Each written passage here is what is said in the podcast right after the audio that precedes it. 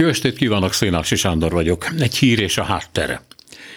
Az, hogy Magyarország genezise sok tragikus, humoros, kínos, elviselhető és szégyenteljes állapot után most az abszurd fokozatnál tart, egyáltalán nem jelenti azt, hogy ez a magyarok evolúciójának végső stádiuma lenne.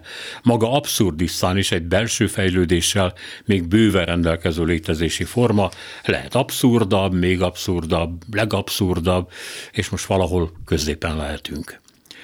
Ha az LMBTQ tartalmakkal joggal gyanúsítható kiadványok fóliázása az egyik első bátor lépés volt a hülyeség bugyrai felé, a második nyilván magának a fóliának is tilalom alá helyezése, vagyis nem csak az elfátyolozott könyv címe és feltételezhető témája titok, de a fólia látványa is. Nyilván azért, mert a mérgező tartalom esetleg átüt a nejlonon, onnan átszivárog a kiskorú személy agyába, és már is kész a károkozás.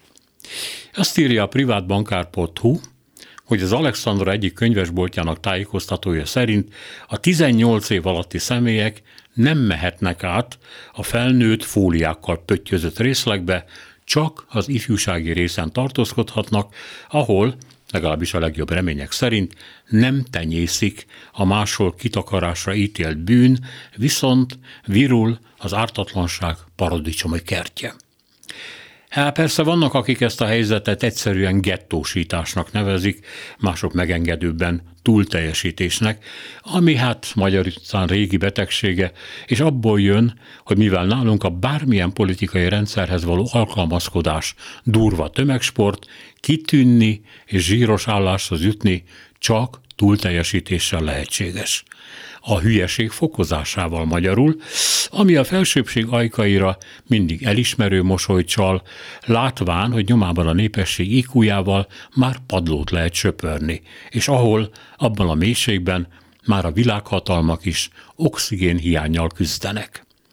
Hát igen, mert a mesztelen, le nem fóliázott könyvekkel nem pusztán soros, a lipsik, a dollár és egyebek ciánozzák ki a magyarokat a világból, hanem egyenesen a világ hatalmak teszik ezt, bár gyilkos természetük most még világosabb, mint egészen pontos kiterjedésük.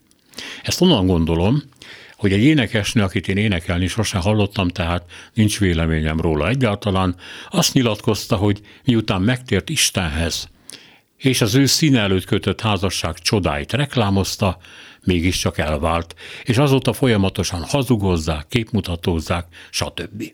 Ez neki fáj, ami érthető. A helyzet azt tette hozzá, hogy aki itt Isten nevét a szájára veszi, akinek van nemzeti érzelme, az ellenség kép lesz, na minek?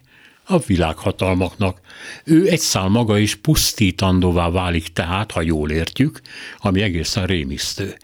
Már pedig a fóliázás is a keresztény erkölcs nevében történik, ugyebár tehát hogy ne váltanák ki a mondott világhatalmak gyűlöletét, ha az ifjúságot még hatásosabban zárjuk el bűzös leheletük elől. A díva, meg a fólia, ők ma nekünk az erős bástyák.